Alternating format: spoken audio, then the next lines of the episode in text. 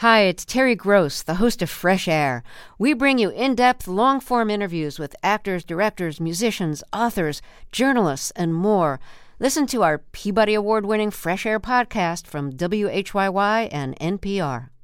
What does the smell of motor oil, vanilla ice cream, and parachutes have in common? A little aquatic rodent known as the beaver. I'm Jim Gates. I'm the editor of The Wild, and we're working on season two right now. But in the meantime, we thought we'd share an earlier interview that we did for our Beaver episode. That was episode four, if you haven't heard it. It's one of my favorites. In that episode, Chris spoke to Ben Goldfarb. Ben is a journalist, and he loves beavers. He wrote a book called Eager The Surprising Secret Lives of Beavers and Why They Matter. In our earlier episode, we only used a small portion of what Ben told us about beavers, so we thought it'd be fun to share the full interview. So here we go. Here's Chris talking with Ben Goldfarb.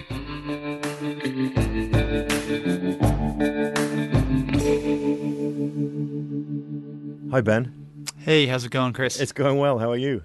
Good. Thanks for having me. You're, it's so good to have you here. I'm. Uh, this seems so appropriate. I've, I've still got mud down my jacket from slosh, sloshing around a beaver pond this morning.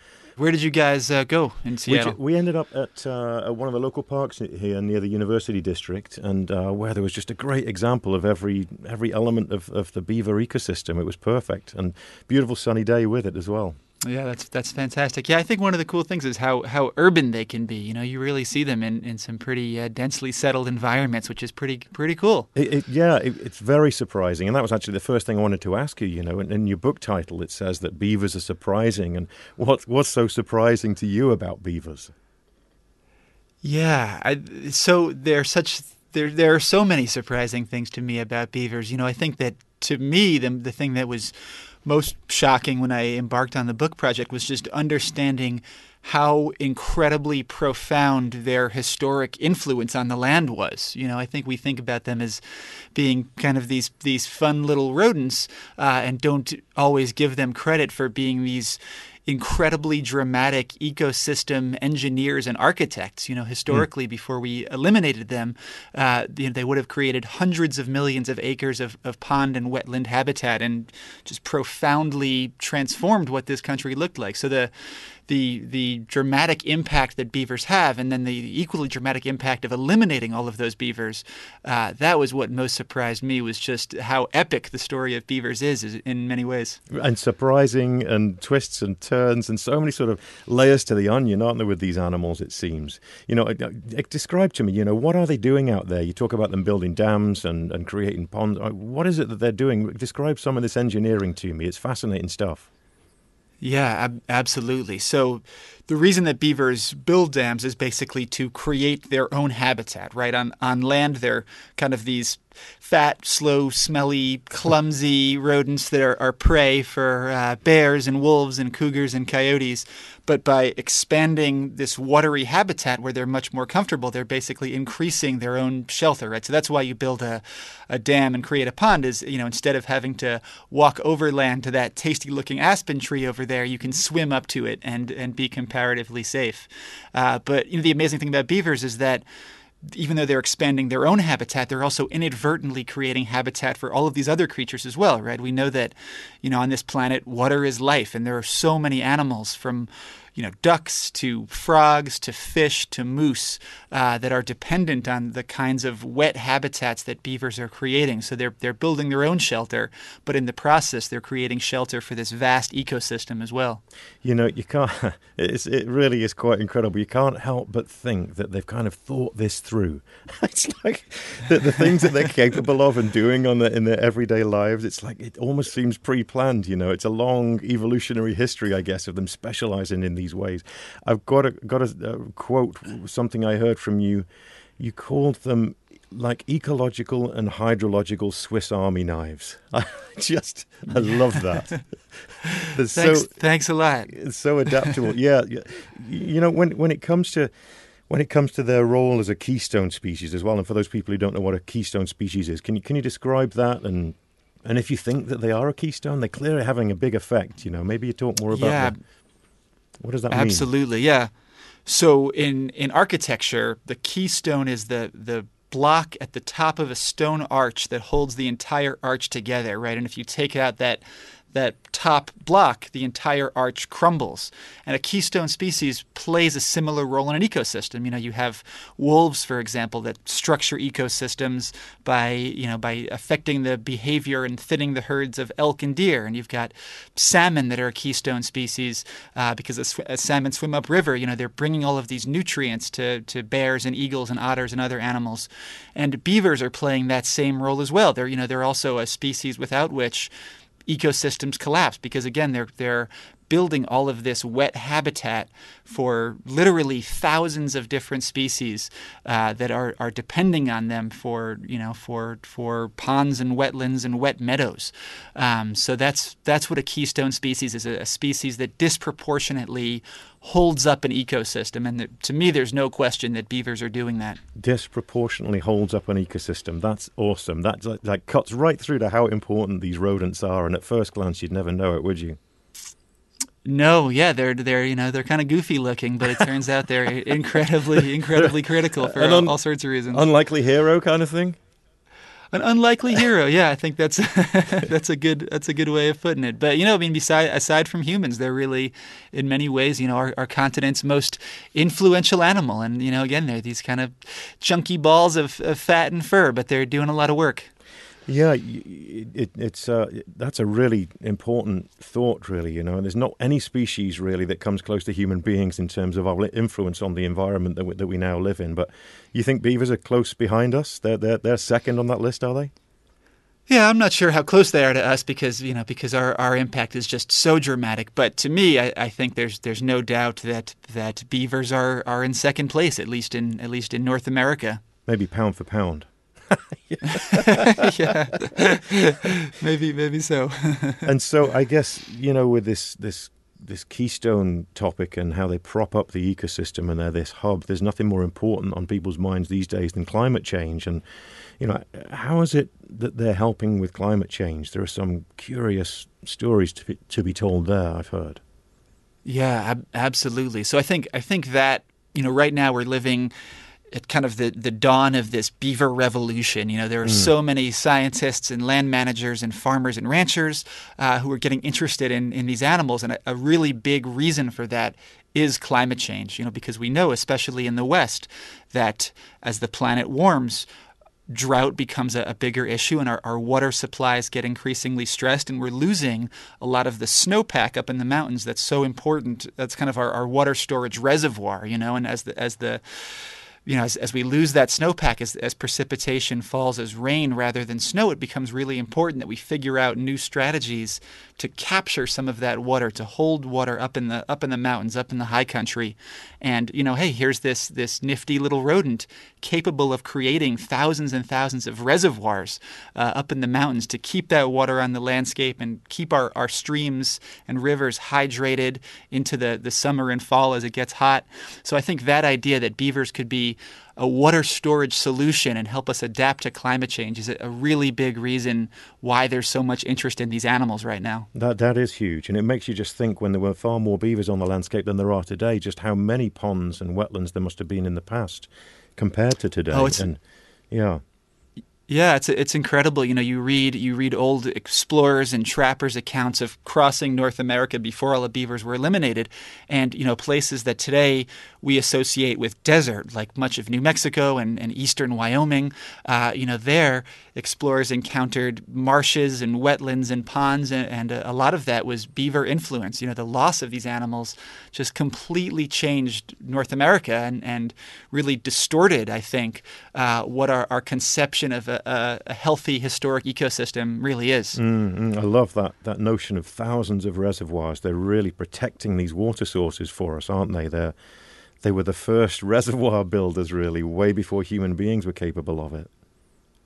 Right, and you know, and, and I think that another really another really important function is not only are, are they improving or enhancing water quantity by keeping water on the land, but they're also improving water quality, right? All of those ponds and mm. wetlands are basically filtering out sediment and pollution and uh, keeping you know keeping water supplies downstream uh, much healthier. You know, there's there's all of those wetlands are basically like kidneys on the landscape, filtering out waste and you know improving the, the quality of the the water or, or the blood. Mm. Uh, so that's a, another really vital beaver role, I think, is, is, is improving water quality. Is there anything they don't do? it's, it's, an amazing resume, isn't it? Well, they don't. You know, they don't. They don't screw stuff up like we do. yeah. Good thing to leave off the resume. Yeah. so right, I've got to exactly. ask. I mean, it's easy to become fascinated with these animals, and, and what got you into them? What what what got you so fascinated with beavers, and, and so fascinated to to think about even writing a book about them? Yeah, sure. I, you know, I think like most people who spend a lot of time fishing and backpacking and kayaking and camping, uh, you know, I'd spent a lot of time outside, and I, I, definitely had some some beaver encounters, and always thought they were they were really cool animals. Uh, but the person who who really changed my conception of them from you know being just sort of fun rodents to being these these true landscape architects was this guy named uh, Kent Woodruff. He's a he's a, uh, a former Forest Service biologist uh, in in the Methow Valley in, in kind of north central Washington. Washington. That's crazy. I know uh, Kent. Kent. Yeah, yeah. Oh, you do, yeah. Every. You know, everybody knows Kent. Kent is kind of like a, a statewide celebrity. Totally. Um, and uh, you know, and Kent and Kent. So Kent for many years ran the Methow Beaver Project, which is basically this group that that live traps nuisance beavers. So beavers that are you know cutting down people's apple trees or clogging up road culverts or flooding fields or what have you, and they relocate those beavers up into the the, the mountains uh, in the in the Cascades, where where the beavers can kind of be far from people, but store a bunch of water and you know really do some ecological good. And so it was just hanging out with Kent and going up there and seeing the places where he had moved beavers and seeing how dramatically those landscapes had changed. You know, it was, it was that understanding that my my own view of what a stream should look like was in many ways inaccurate because I, I too had omitted beavers from the, this historic picture. Uh, Kent was really the person who helped me understand that and, and helped me to realize that you know the story of beavers is, is sort of the story of hundreds of years of environmental change and it's really quite an, an epic story in a lot of ways. Mm, I love that. Yeah, just seeing the before and after kind of thing is, is surprising, isn't it? When we were out in the beaver ponds this morning, it feels like a place that's kind of been deserted in some ways. It's throbbing with life and songbirds, and the ducks were, were landing on the water next to us, and you could feel the life there, but it didn't feel like the beavers were around until you found some of their fresh sign, you know, some of the, the gnawed twigs and branches and, and some of the, the dams that they'd just recently shored up. And you just got this feeling like, okay, we're here now. There's not a beaver in sight. The second we leave, they're going to be back to it, back to work as soon as we're not disturbing them anymore. You know, it just, it just felt like somewhere really dynamic. You know. Yeah, you know, and I, th- I, think that one of the cool things about about beaver watching is that you know if you go if you go bird watching and you don't see the birds you're looking for, well, it's kind of a bust, right? Mm. Whereas if you go beaver watching, even if even if you don't see the animals themselves, there's still so much to interpret, so many landscape changes to analyze. You're trying to figure out, you know, why did they build this dam over here? Why did they dig this canal over there? Uh, you know, of course, there are all of the all of the animals that are drawn to the beaver pond. So I think that's one of the cool things about beavers is that you can really go to their, their habitats and, and interact with them without even seeing the animals themselves. That's I think so that's a true. really unique thing about them. You've led me right into a question here. It's the first time I've ever written this phrase on a piece of paper, and it just says sniffing beavers' butts. Mm, mm. Yeah. tell, me about that. Yeah. So, how do you back into good, that one? That's a good yeah, question. Yeah. Right. What's the connection there? Because it, it's it's related to, to, to, being in beaver habitat and knowing that you're there without even seeing the beavers, right? But in this case, what you're, you're smelling them? What's the exactly? What's the yeah. So Right. So there's there's so much to say about sniffing beaver butts. It's really kind of remarkable. Um, so beavers, you know, so beavers they, they have they have pretty poor eyesight, but they have amazing senses of smell, and, and they, they really navigate their world by scent. Uh, and they have two sets of of scent glands. They have the anal glands and they have their castor sacs, which produce castoreum. And, and castoreum is sort of this. It's actually it's sort of urine based, uh, but it's you know it's it's this this very strong smelling kind of musky, uh, but with hints of vanilla. It's a very unusual aroma. Mm. Um, and for a long time, castoreum was actually used as a as a flavor additive uh, in things like like fruit sodas and vanilla ice cream. Uh, it's still used to this day in, in some perfumes. Uh, it's a it's a pretty a pretty unique scent. I'm um, never eating vanilla ice cream again in my life. I think you know. I think I think that you're safe now. I think that I think that uh, most vanilla ice cream does not contain hints of hints of beaver butt. Fortunately, uh, at this at this juncture in history. Um, but so so one of the, one of the other kind of cool things you can do if you know if you if you know how um, you know if you really know how to interpret beaver scent uh, is you can actually smell these beaver secretions and figure out what what sex they are right? So one of the one of the hard things about working with beavers as a biologist is that is that you can't really look at a beaver and know whether it's male or female right? Because the the male because even male beavers actually have internal genitalia right? Which which makes sense. I mean if you're an animal that spends that spends its whole life you know swimming around log jams and down branches you know you don't want some Say no sort of more. dangling uh, appendage. Right exa- exactly. Yeah I'll cut it off there. Right. um, so, so beavers have internal genitalia, so you can't look at a beaver and know whether it's a male or female.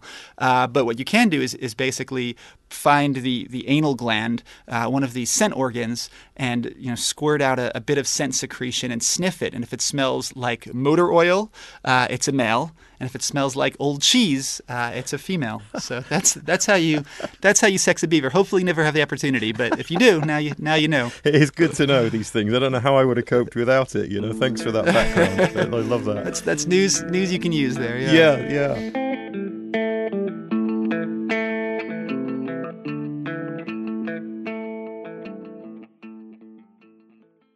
This podcast is free and it's accessible to everyone thanks to support from listeners like you. If you value this show, please consider supporting its production by donating to our home, KUOW. It only takes a minute to give, and you'll be helping to support the production of this podcast. Make a donation at kuow.org or follow the link in the show notes. And thanks! There's a lot of history when it comes to beavers in North America. You know, can you talk a little bit about that? You know, I mean, they've they've had an, an integral part in American history, right? Yeah, ab- absolutely. So, I mean, really, when when European colonists first arrived in North America, beavers were, you know, along with timber and cod, really the most important economic resource. Uh, you know, at that point, Europe had basically killed all of its own beavers, uh, or nearly all of its own beavers, uh, and they, they needed a fresh source of, of beaver pelts because beaver fur is basically used in, uh, or it was used in sort of fancy hats. You kind of take the, the under fur of the beaver and felt it up, and it turns into this really durable, pliable, waterproof material that was sort of the finest hat making stuff. Uh, so beavers were, were immensely valuable. So when, when the European colonists first arrived, they basically set about systematically trapping beavers out of every stream, lake, river, and pond they, they encountered. Uh, and you know, steadily moved west across the continent, trapping beavers, trading with Native Americans for, for beaver pelts. Uh, and this, you know, this early industry was incredibly important. You know, you look at, I mean, practically every significant historical event prior to the Civil War had some kind of beaver connection. You know, when the when the Pilgrims first arrived, they owed lots of money to their their creditors back in Europe, and they had to pay off those debts by shipping beaver pelts back across the Atlantic. So beavers actually made the Massachusetts Bay Colony and the Plymouth Colony financially solvent. Uh, you know, the, the Revolutionary War, one of the things that the, the British did to anger the American colonists was deny them access to beaver trapping grounds west of the Appalachians. You know, so beavers played a, a role in the American Revolution. You know, the, the Louisiana Purchase was partly uh, motivated by Jefferson's desire to obtain new trapping grounds for, for the beaver trade. So these, I mean, these animals are just so integral to uh, our, our own story as a nation. Amazingly so, yes. And incredible to think that so much of it began with a a, a, a hat fad in many ways. Hey, that's. Uh, I mean, it, it's, it's it's an insane thought that we could have such an impact on a species because of a fashion item. Yeah, I know it's it's true. You know, but then you think, I mean, that's kind of the story of our relationship with wildlife in so many ways. You know, we we wiped out bison in part because you know we wanted to use their furs as robes, and and you know we eliminated. You know, I mean, untold billions of of, uh, of songbirds because you know we used their plumage in hats. You know, it's it's amazing the extent to which fashion has basically driven our relationship with the environment for centuries. And so they went through this massive decline. So they, they, they dropped in numbers. Uh, historic. How many how many do you think there were perhaps in North America? Is there an estimate for that? Yeah, it's a great question. Nobody, so nobody really knows for sure, but the best estimate we have is that there were as many as 400 million beavers. Oh my goodness! Wow, Uh, that's so a lot of an enormous number. Yeah, yeah, no, kid, no kidding. And then you know, and then by 1900 or so, uh, there were only 100,000 left. So we went from as many as 400 million to only 100,000, uh, which is you know a, just a, a dramatic, catastrophic decline. In, in the far reaches where they were difficult to, to get to, difficult to access for hunters and trappers, I presume. Yeah, exactly. Most of the beavers left in North America were up up in Canada, but they were completely eliminated from from all of New England, all of the Southeast, all of the Midwest, California. Uh, yeah, they were they were wiped out of, of nearly the entirety of the United States. And, and, and so from that 400 million, uh, where do we stand now? We went through a massive decline to just a, a, a, a few thousand. Where are we now? Are they are they rebounding, and how much have they have they come back? Are we giving them a chance? Yeah. yeah, you know, I think I think that in many ways beavers are one of our greatest wildlife success stories. Uh, you know, because after they they collapsed, we passed a lot of conservation laws. Uh, biologists around the country began to reintroduce beavers uh, to places they'd been trapped out of, and today there there are maybe 15 million or so beavers in North America, although nobody really knows for sure. So we went from 100,000 to 15 million. So from that perspective, it's it's certainly a, a wonderful story of, of recovery and conservation. But then you consider the fact that historically there were likely several hundred million, uh, and you know you realize that we still have an awfully long way to go when it comes to returning this species to many of the places that it was eliminated from. hmm The great beaver comeback, hopefully, that we're in the midst of. Yeah, it's you know it's def- it's definitely happening, and it's just it's really exciting to see all of all of the all of the people, um, you know, from scientists to ordinary citizens to ranchers who are who are kind of getting behind beavers right now. It's a really exciting time to be a beaver believer in many ways. A beaver believer, I love that. You know, this morning um, in the ponds, we were learning about how uh, beavers can actually work alongside human planners to create landscapes that, that, that work with them as opposed to against them. You know, it was fascinating. Like actually designing parks with the beavers in mind. And not just sort of working around them, but working with them. It's almost like they're at the planning committee table. You know, it was super fascinating. There's, a, there's so much going on there. It's just, it's, it's pretty cool. I've got to ask you about. Um, tell me about parachuting beavers coming into to Oh about yeah, managing. everybody wants to know about Yeah. that. I've got to hear. I've got to hear this story. That's all I know. There's something to do with parachutes. Right. So um, yeah, so the, the story of parachuting beavers goes back to 1948 uh, in Idaho, uh, at a time where beavers had begun to recover in, in many places, and uh, the the state's Department of Fish and Game wanted more beavers and also wanted to sort of eliminate some of the conflicts that beavers were causing with growing human communities. So they basically decided to live trap a bunch of a bunch of beavers and relocate them uh, to the to the wilderness, which was you know a really a really nice idea. Uh, the the initial challenge was that they, they tried to move the beavers on horseback, and you know you can't really blame the horses for not uh, being a big fan of having you know beavers strapped to their back. Uh, so the, the horseback relocation didn't work. So the, the next thing they decided to try was parachutes because it's you know it's 1948. It's sort of just post World War II. There are all of these surplus parachutes on hand. Uh, they've got some airplanes, so you know why not try uh, tossing beavers out of airplanes? Uh, so Oh, you so can't this- make this stuff up. That's just insane. if it's, It's- not horses, Plan B, parachutes. Anybody? Yeah. Pla- Plan B is Plan B was parachutes. They went straight to the parachutes. Yeah, they didn't. They didn't even try, you know, backpacks. Um, so they, so they, this this one biologist, this guy named Elmo Heter, uh, designed this this special crate that you could strap to a parachute, and then the crate would fall open upon impact. Uh, so so that year in 1948, they they dropped 76 beavers out of airplanes uh, in these specially designed crates attached to parachutes, and uh, 75 of the beavers survived. One of the beavers, unfortunately, got out of the crate midair somehow and uh, and fell to his death, uh which was unfortunate. But, uh, it actually 75 works. out of seventy-six lived. To, to- 75 to, made start it. Yeah. Yeah, and then and then the, the really remarkable thing was that when they when they flew over those same areas the next year, they found that beavers had actually built dams and, and lodges in all of the places they'd been dropped off. So the beavers not only survived the initial landing, they actually uh, built built dams and flourished. Wow, they just got to work doing what beavers do. Hey, that that's amazing. And I, I've heard that, you know, you can have uh, descendants of the same family downstream. You know, they when they give birth, often their, their their youngsters will move on downstream and set up their own lodges and homes and ponds, and and then their descendants and, and kids. So you get kids and grandkids and great grandkids on down the river. It's it's just a beautiful family arrangement, isn't it? I, I, I love that. It is, yeah, yeah. You know, and that's one of the things that I, I really appreciate about beavers is how how family oriented and cooperative they are. You know, typically you've got in a, in a single colony, you've got the the mating male and female, the kind of the the parents who who are monogamous and mate for life, uh, and then you've got you know you've got the newborn kits, the babies, you've got the one year olds, and you've got the two year olds uh, who actually stay with their with their family until until their second year, hmm. uh, and that's when they go sort of disperse out, you know, like like teenagers heading off for college or something. Uh, but you know when the whole family's living together, they're all working on the dam and lodge together. They're you know they're foraging together. The the the offspring are actually watching their parents to kind of learn the the tricks of the beaver trade. So they're they're just these very cooperative, family oriented animals in a you know in a way that I, I think is kind of admirable. It's a very sweet thing, but but but also just the depth of the stories behind them. You know, um, can you just talk for a moment about like some of the the other real changes on the landscape and, and, and the impact that you see that these beavers are having. Uh, there was some. There was a story in Nevada. What was that? What was that? Oh yeah, that's that's a yeah that's a that's a that's a great story.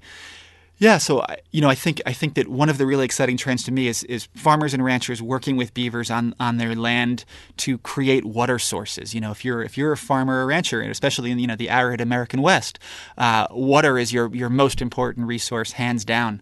And you know, any creature that's capable of of storing and creating water essentially uh, starts to look pretty valuable. So in, in Nevada, you know, there there are uh, this this really great sort of progressive cluster of pro beaver ranchers hmm. uh, who have basically they basically modified their grazing practices uh, to allow willow and other vegetation to regrow in the stream. You know, streams that had sort of formerly been overgrazed and basically barren started to recover all of this vegetation, and, and beavers showed up, you know, seemingly from thin air, uh, to to basically eat all this stuff and to you know use it as building material. And uh, you know these these ranchers, um, you know, especially this this one guy named John Griggs, who's really a, a leader uh, in the, the Nevada ranching community and is a you know a really thoughtful uh, pro pro beaver dude. Um, you know, John, as a result of beavers returning to his his ranch, uh, basically observed these these dramatic increases in, in ponds and marshes and wetlands, which turned out to be really good water sources for his cattle. Uh, and and thanks to that beaver activity, when really severe drought struck the area and other ranchers were pulling their cattle off the range, John was able to keep his livestock out there huh. uh, because they had these fantastic beaver-created water sources. Amazing, uh, which and, is which is pretty cool. And would those guys traditionally have been opposed to beavers in the first place without seeing the real positive results of them? Yeah, I think I think so. Has, you know, has there been a kind of a switch there in in, in in mentality about beavers? Definitely. You know, I think I think the agricultural community long considered beavers the enemy because one of the one of the things that beavers do is they, they love to build dams and irrigation ditches, mm. uh, which you know which if you're an irrigator uh, or you depend on that on that water can you know throw throw a wrench in the in the works a little mm. bit. Uh, so you know I, I, certainly have talked to many ranchers who basically say, say, you know yeah I spent my my childhood on my dad's ranch shooting beavers essentially every time a beaver showed up you know we, we got rid of it uh, and you know I think that that mindset is still prevalent in many places, mm. but I do think it's changing and I think think that you know people like people like John Griggs are, are sort of showing the agricultural community that there there are different ways to interact with these animals, and they can be they can be really beneficial. Mm. Uh, and I think you know one other one other very cool thing about about that Nevada story too is that one of the real benefits they saw was increased grass production, right? Because you've got beavers essentially spreading water out in these pastures and irrigating all of these pastures. You know, raising the groundwater table, just hydrating these river valleys, and you know, so you see this fantastic growth of grass, uh, which of course is, is great if you're you know if you're if you're uh, a rancher because you know your livestock needs grass. Mm, um, mm-hmm. So I mm-hmm. think that I think that idea that beavers can actually increase forage uh, for cattle is another really compelling argument in, in favor of beavers. And just another another surprise. That's yeah, just incredible. Awesome, Ben. Well, thank you. I'm the proud owner of your book, and I'm going to be spreading the word oh, alongside you. It's, it's just it's just lovely, you know, just shedding new light on these creatures. I, I really appreciate it, and, and, and, thanks for joining me today. Yeah, thanks, and thanks so much for all, all you do to, to increase understanding of science and nature and the environment. I, I, I really appreciate it. So, oh, thanks for that. Thanks ben. a lot. I appreciate it. All right, take it easy. All right, take Bye. care. That was Ben Goldfarb talking with Chris Morgan. Ben's book is called Eager The Surprising Secret Lives of Beavers and Why They Matter. Now, if you still haven't gotten enough of your beaver fix, you might want to check out our Facebook Live Wild Book Club interview with Ben. We put a link to the video in our conversation with Ben in the show notes. And thanks to Kara McDermott and Juan Pablo Chiquiza for helping us put that together. This episode was produced by Matt Martin and edited by me, Jim Gates. Brendan Sweeney is our director of content. Thanks for listening.